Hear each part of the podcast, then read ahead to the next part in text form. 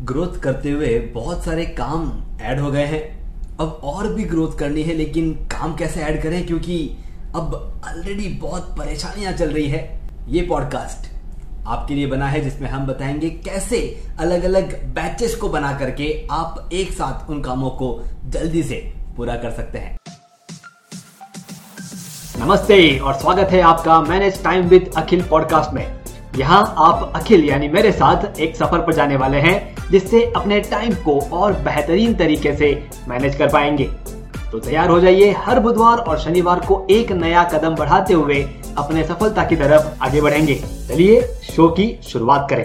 Hello दोस्तों, मैं आपका time management life coach Akhil Baheti और आज मैं आपके साथ एक टाइम मैनेजमेंट का पावरफुल टूल शेयर कर रहा हूँ, जिसका नाम है बैचिंग सिमिलर टास्क जो ऐसे काम सिमिलर एक समान होते हैं, उनको बैच कर दीजिए और जैसे आप उनको बैच कर देंगे, आप उन कामों को एक साथ पूरा करेंगे और आसानी से आपके सारे काम आपके सोचे हुए टाइम पे पूरे हो जाएँगे। टाइम मिलेगा आपको ग्रोथ करने के लिए। एक प्रैक्टिकल एग्ज़ाम्पल के ज़रिए हम इसे समझने की कोशिश करते हैं। एक बेकर है जो बेकरी का काम करते हैं और वो हमेशा अपनी इफिशियंसी को बढ़ाने को लेकर के बार बार कोशिश कर रहे थे, लेकिन नहीं हो पा रहा था। हो क्या रहा था? जैसे ही कोई केक का ऑर्डर आता है, हर ऑर्डर के लिए एक यूनिक डेकोरेशन चाहिए और जब भी वो ऑर्डर आता है, उस वक्त हाथ में चल रहे काम को छोड़ना पड़ता है। जिसे हम कहते हैं कॉन्टेक्स्ट स्विचिंग मतलब जो एक काम इंपॉर्टेंट चल रहा है, उसको छोड़ करके उस काम में लग जाओ डेकोरेशन करो और बार बार उसकी तैयारी, उसकी सफ़ाई और उसके अंदर वो परेशान हो रहे थे। तो यहाँ पर क्या सॉल्यूशन उस ओनर ने इंप्लीमेंट किया? चलिए समझते हैं। उन्होंने क्या किया? सिमिलर ऑर्डर्स को बैच करना शुरू कर दिया। जब कोई बर्थडे केक आ रहा है, जब कोई एनिवर्सरी केक आ रहा है, क्योंकि अब धीरे धीरे काम बढ़ रहा था।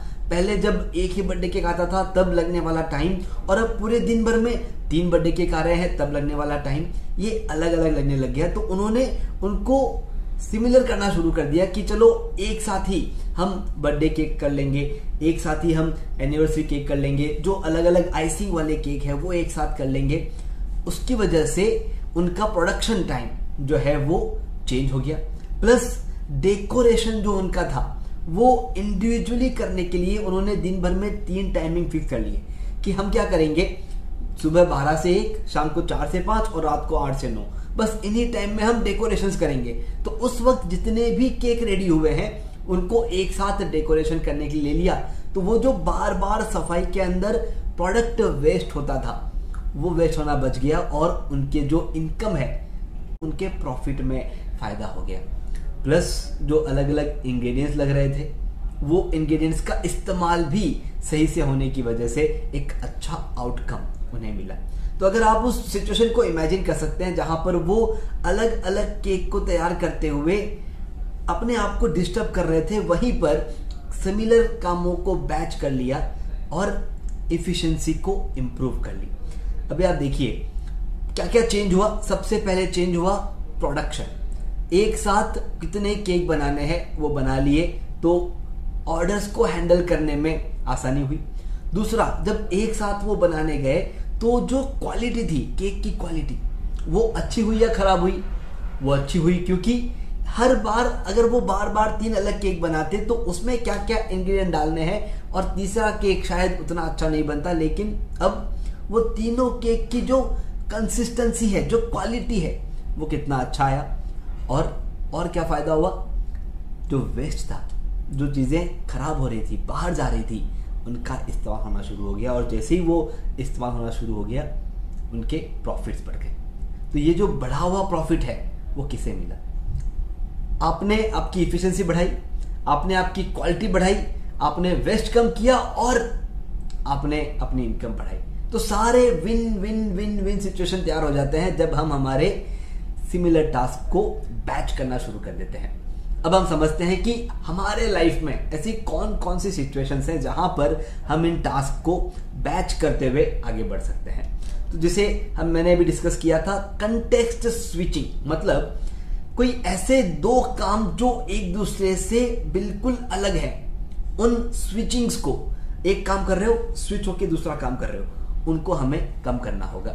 तो सबसे पहले उसमें आते हैं एडमिनिस्ट्रेटिव टास्क जैसे आपके ईमेल्स को रिप्लाई करना, आपके कॉल्स को वापस रिप्लाई करना, कोई एक काम की चल रही डेटा एंट्री को आपको एंट्री करना बार बार उसको डालना।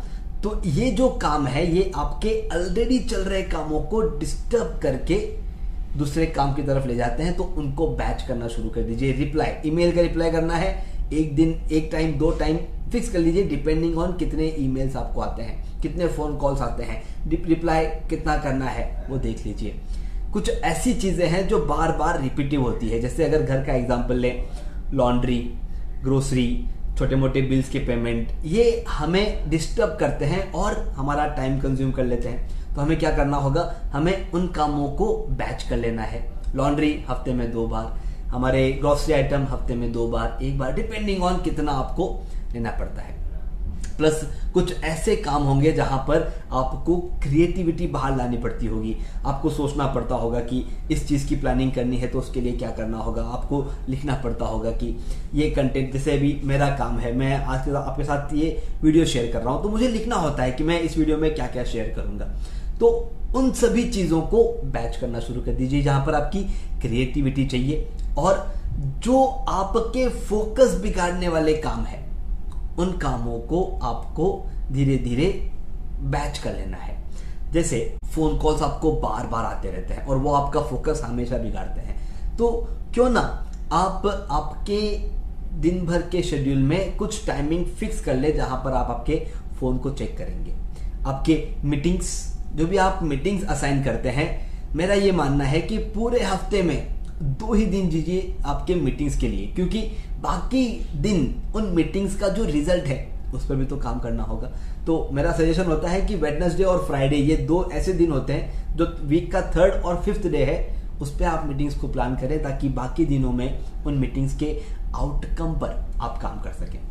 मैं कहता हूँ कि लाइफ लॉन्ग लर्निंग हमें करते रहना चाहिए। तो जो आपका लर्निंग टाइमिंग है रीडिंग कोई आपको ऑनलाइन सेशन अटेंड करने हैं, आपको कुछ सेल्फ स्टडी करना है, आपको अपने खुद के लर्निंग्स को बाहर निकालने हैं, इन सभी को आप इकट्ठा करके एक साथ करने की कोशिश करें। सिमिलर टास्क है, उनको बैच कर लें ताकि बार बार बार बार समय देने से अच्छा है कि आप एक ही बार उस पर समय दें और आगे बढ़े।